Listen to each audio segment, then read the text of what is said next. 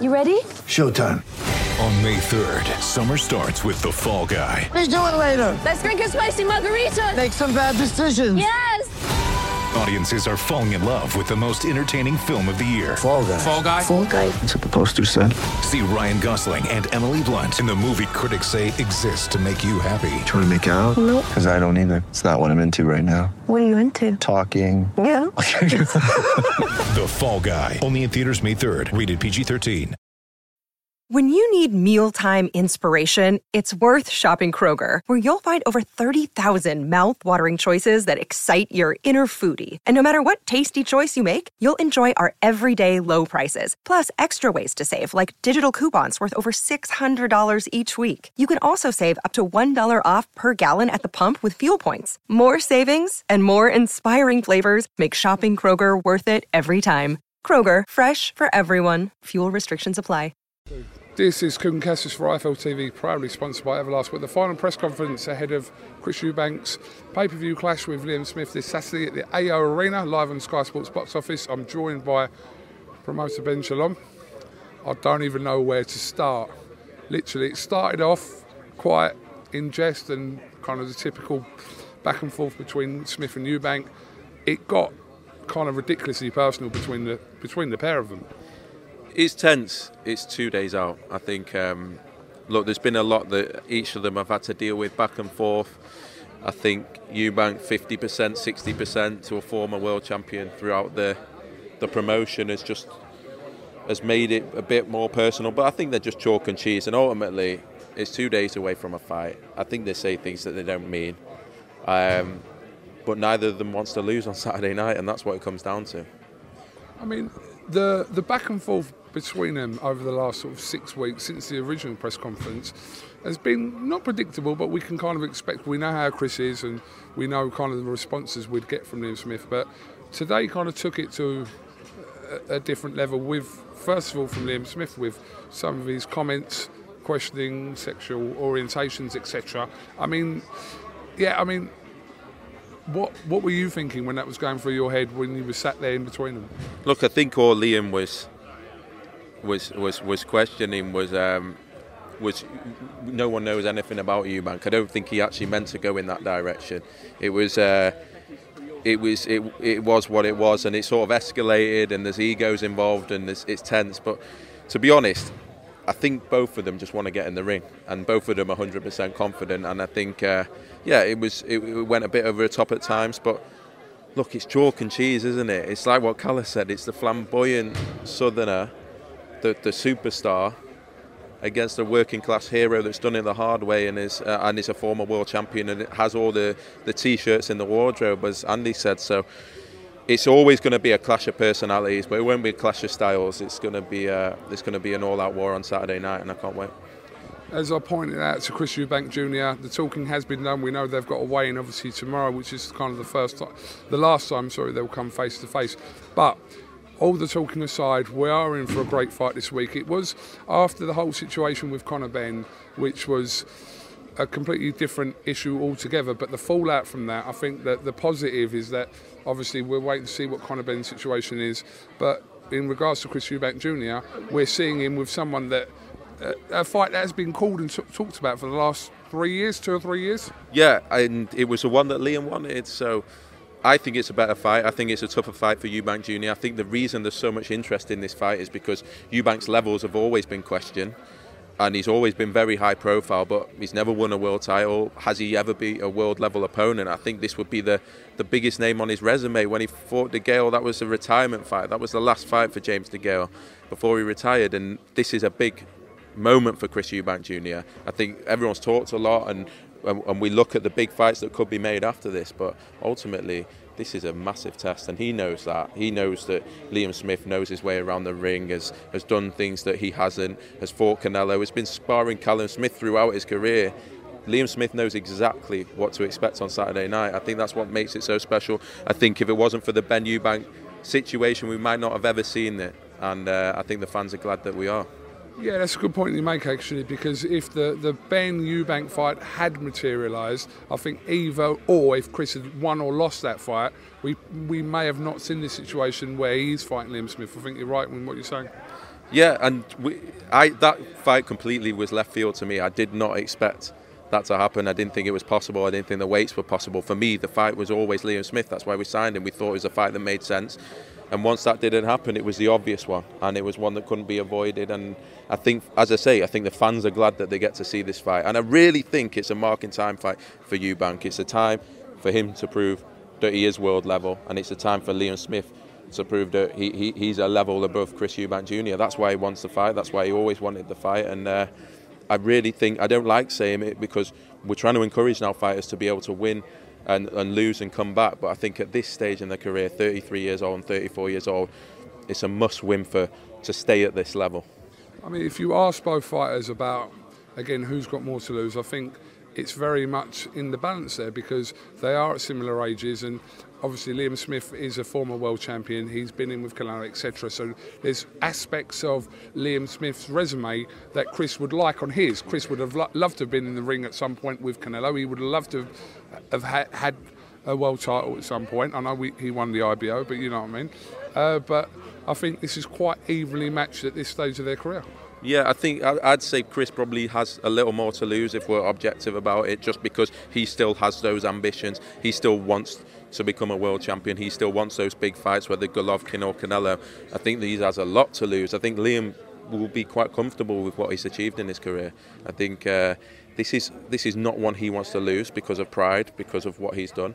Um, and he wants some big fights. He's already talking to me about May, June, and what September looks like because he sees what happens if he wins this fight on Saturday night. I think yes, both got a lot to lose, but I think for Eubank, this is a this is possibly one of the biggest fights, if not the biggest fight of his career, because of what happens if he loses it. Is it a potential retirement fight if one of these fighters lose? Is that hard to say at this stage? I don't know. You'd have to speak to them. They both feel good. All I know with Liam is he's been one of the most active fighters in the country. He's, he's had a lot more rounds in the past couple of years than Eubank. Eubank last fight was Liam Williams last February. That's 12 months ago now. Maybe that will play its part, but Liam feels very good and he and he's happy at the moment and he wants to go and he's very confident. I can't see necessarily either of them retiring, but I think at this level it's a must-win.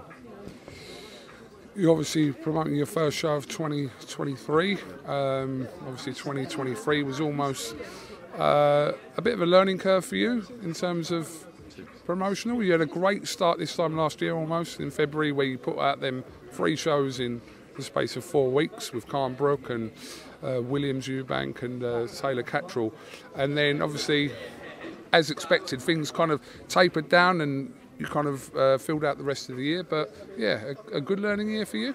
Yeah, massive. Um, obviously, it's hard. Building a stable and putting on big shows at the same time is, is. I don't think anyone else has had to do that. We finished strong. We had the first women's night that's ever been done, and, and to sell out the O2, that was a highlight. Billam Smith in Bournemouth was a highlight. Richard Riakporhe and seeing Adam Azim and Caroline Dubois and Fraser Clarke and Ben Whitaker who all come through. It was about building our foundation, building our stable, and I think this year is, is, is going to be special for us because we can fill cards. When we did Khan Brook last year, it was tough. You know, we were sort of people just signed for us. You can't throw them in the title fight in the first fight. You can't throw them into into something they want don't want to do, and you have to build. But we can put on cards like this now, and that's so exciting as a promoter. And I, I'm really looking forward to this year. It's a first night of a, massive night, um, first of many. I think this year we're going to start very strong, but yeah, I think last year was special. It really was. For me, it was special. For the team, it was special because to, to be operating at that level and putting on those shows off the bat was crazy. But this year, this is nice because we know what's happening in May, June. We have the luxury of planning. We have the fighters. We feel like we've got the future superstars in British boxing, and uh, it's going to be a big year for us and hopefully boxing as well. And for those who thought that you'd only been in the game for 12 months, well, you're still here. Just about. Still here, still here, still ready, but hopefully, and I've said it before, it becomes less about the promoters. I think the more everyone keeps doing this, it actually hurts Doing what? look in the US right now.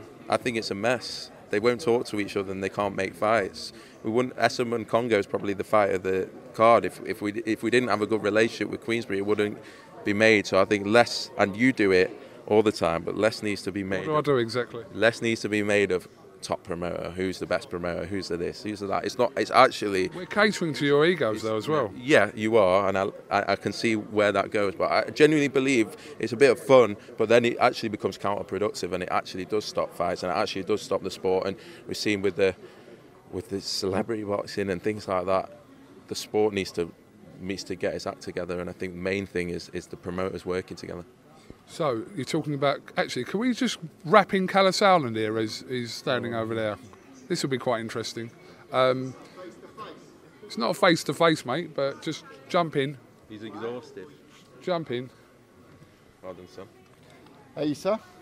It was interesting. Right, can we just stand there? Don't, don't move from Are we, on, are we on an interview or are we doing an interview? we are. In the middle, middle, of the, middle of the job, and you, you called Yeah, me in. no, no. He was just about to talk about misfits No, before you come I wasn't. I was talking about how the sport you see in the US and no one works together. Look, in fairness, Cal has always worked with everyone, Yeah. but in the US, the fact that they don't work together is why it's a bit of a, a shambles at the moment. And Yeah, no, I- I- absolutely. It's, and it's, uh, you know, if you look at um, this this fight, it's possible only because, you know, promoters work together. Um, but then again, if you look at all the great fights in the last two, three years, none of them really have fallen under the banner of one promoter.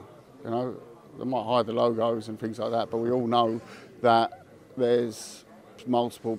You know, if I think think, uh, you know, let's look at, Uz- you know, Joshua Usyk, Fury Usyk, things like this. The, the amount of different parties involved in that, and um, yeah, but it, that's the great fights. They ta- it takes people working together to get them done.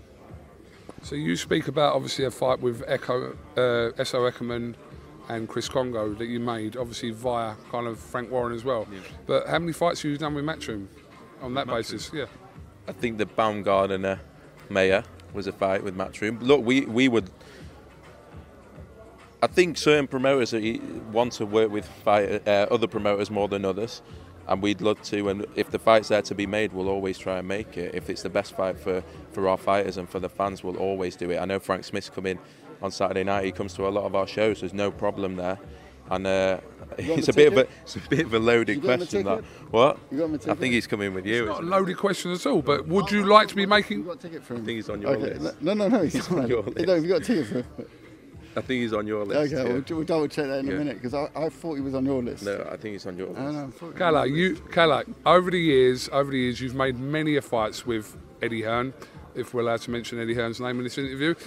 You've made loads of fights with him, but is that something moving forward that must be a priority to try and get, like you said, the best fights possible for your fighters, for your stable, and for the fans as well? Genuinely, we would we would have no problem with that. As you said, if the fights are there to be made, we would have a good relationship. I think with Frank, I do speak to him, and uh, as I say, he comes to a lot of shows. And we, the Baumgartner is a matchroom fight, and that was one of our biggest shows last year. I think it will happen more and more. I think it has to happen more and more. I think in the US, as I say, I, I do think there's a bit of a problem in the US. I think in Britain, on the whole, the big fights do get made. Yeah. I think on the whole. Yeah, I think uh, in the end, like what we were saying is that this fight, this wonderful fight on Saturday night, it's uh, it's a it's a fans' fight. It's one that the fans have. Once the fans put enough pressure on, the promoters do work together. You know, it's as simple as that, isn't it? It's uh, you know, and but I, I, you know, I don't think there's a promoter under the sun that I haven't worked with. You seem to get on with everyone though. Obviously, he's still learning. He's been in it 12 months, but I you get on with, no, I, get on with the majority of the promoters. I don't hear promoters bad mouthing you Very and. kind of you, Kugan. Thank you very much. Do I get a, like a Nobel Peace Prize for that? The boxing. Would you like to give that to me, Ben? I think he's about to present you with something. Uh, Give me some compliments. How good am I to work with? Go on. Listen, Tell- all tell- I will say, how good it Kalle, is. is that celebrity boxing that you do. I think you need to make sure and make clear it is celebrity boxing. All I'm doing with that is to show you it is possible to sell out an arena with all the people in there at 7 p.m. Right? And I know tomorrow night's sold out. I gave you the A side for that, so well done. But but no, but but that's what we got to bring into what is is to somehow get the fans in there at seven o'clock. When I arrived at the venue last week, we had we had it wasn't just sold out, it was full. And you know, I saw like Arth put out a tweet like, "Imagine boxing fans treat us like that." Like, you know, I get you want to have a pint before before you you go there, but have that at four, five o'clock, you know, and turn up for the first fight because they've all gone through tr- crazy training camps. The, the card, by the way, I mean, you know, you guys have got, for me, one of the best matchmakers in the world in John Wischhusen. That this card tomorrow night is rocking from top to bottom. If you buy a ticket, and boxing tickets aren't cheap, we know that. I thought they were very fairly priced for Manchester, but you paid for it. Why don't you turn up and watch it? You know, have a pint in the venue. You know, the pints taste good there as well. Have the pints earlier, get on it earlier, and get down there and watch watch the scraps. That's what you're paid for. You know, imagine imagine this fight goes around, and it could if if the, if the if the pan is sizzling early, Smith could go early, and then you, you've come turn up for three minutes. You know, we've got to watch the whole card. There's fantastic names on that card. Great great show. Turn up early. That's what the atmosphere. That's all I'm saying is that I would love to bring that over from from from from crossover boxing. I don't know why they turn up so early, but they do. They don't leave They their turn, up, seats. they turn up for anything. It doesn't matter whether they're doing table tennis, swimming. It's just They don't gymnastics. turn up early for everything. They, they- listen, they, they sell out stadiums playing football as well, but you don't have the football media covering it. It's I'm- completely different. That's a game that lasts for 90 minutes and people are there from the first No, but- minute. no, but but what I'm saying is they're there because they they have fans. They- It's not they're not there to watch boxing. They're there to watch their YouTube stars or their YouTube heroes, whether it's boxing, they're- whether it's not just- gymnastics. we got not just YouTubers, we've got rappers, we've got Yeah. you know OnlyFans girls on there, we've got politicians are going to be on there soon, we've got footballers coming, we've got wrestlers, MMA guys, uh, gamers, which are different to YouTubers. I found that out. I'm, get, I'm, I'm my lingo is getting good in this area, by the way. So uh, you know when you say YouTuber, you're generalising. You know we got, we celebrity got boxing, yeah. it's not celebrity boxing. No, it's absolutely not. Now, that takes me back influencer boxing. you know, crossover boxing. It, listen, we had we had uh, Greg Hardy's American football player fight Hasim Rahman Jr. as a pro. You know, you're going to see some pros crossing over. Let me ask you a question. Have you got reservations about this type of boxing? Loves it, he told me. No, I'll, I'll be honest. I don't mind it, and, I, I, and I, it's fine what they're doing. I just think it shouldn't be advertised as boxing. I think that can be confusing. But- but and when and when media, boxing traditional. When are we going to see it in boxing news? I think that's dangerous for the sport. I So what should it be advertised I as? think it should be clear clear that it's influencer celebrity boxing and white collar boxing. And I think sometimes it's not too clear. I'm not saying it's just because of him. I've seen the isn't the organisation called pr- the the commissioning That- body called that's the professional sanctioning board boxing. in the- in the UK. Yeah, that, that's just misleading in my opinion. I, I just I just think it's great. It's entertainment. It's WWE whatever it is but it's not it's just don't make sure it's not boxing because it's not boxing and that's I think that's the only danger with it. I will say one thing: it's not WWE, is it? We know WWE isn't a real thing. Sorry to break it to people at home, but these people are actually going in there. They're actually having camps. Did you see They're actually El- training and did- having, did- actually having fights. Did you, saw, you saw, did you see the Elle Brooke fight last weekend? I watched that. I was It's a there. female fight. Uh, uh, it's a proper tear up, yeah. Trained by Mark Tibbs, you know, one of the one of the best trainers in the UK. That was a fantastic, fantastic f- minute. It lasted a minute, but it was a was a was a good old tear up. There are fights on there, by the way. Uh, Deen the Great versus uh, Walid Sharks. You know, you, people probably think who they're. You know, if, you, if a traditionalist, go look them up. Walid Sharks is a two-time Golden Glove winner. Probably one of the best fights on the Misfits so far, but that would fit into any pro card. Absolutely, it was an absolute banger of a fight. Rahman Jr. versus Hardy was a was a sort of pro fight as well. So there's a lot of different things going on there, but I agree that there is, a, but there is a very clear separation in what we do traditionally and what we do in the crossover stuff. Well, this is how interested Ben Shalom was in your speech. Then he was WhatsApping someone as we were going No, he's on. working out tickets. I'm working out tickets who's, Right, who's well, giving Frank Smith his ticket that's what I was Is that what you do? yeah It's on him. Shout out Frank Smith. Right, final predictions for this weekend. Obviously, we've got the weigh-in tomorrow, but uh, Saturday night, sold out a arena.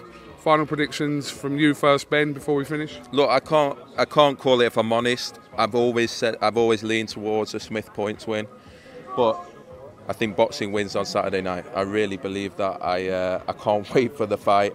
Credit to both fighters for doing it. It's a high, high risk fight. There's a lot on the line.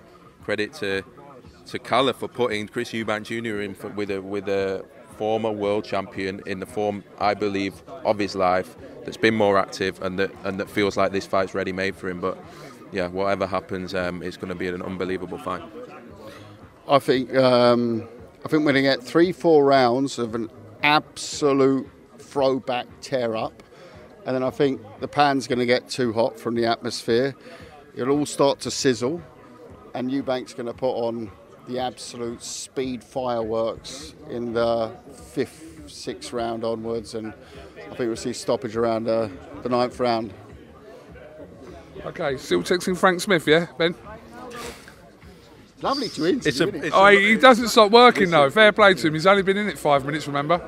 I don't know what works. Listen, longest interview, this one. great. Listen, talking's done. Weighing tomorrow. Open to the public.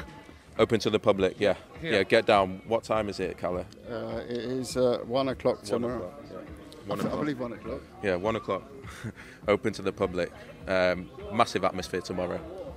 Okay, Kalle, And Ben, by the way, thank you very much. Manchester is a fantastic city to promote in. Watch, this will be a historical weekend. We look forward to it. Ben, Kalle, thank you very much. Best of luck to both you guys. Well, you're fighters anyway. Thank you. Sports Social Podcast Network.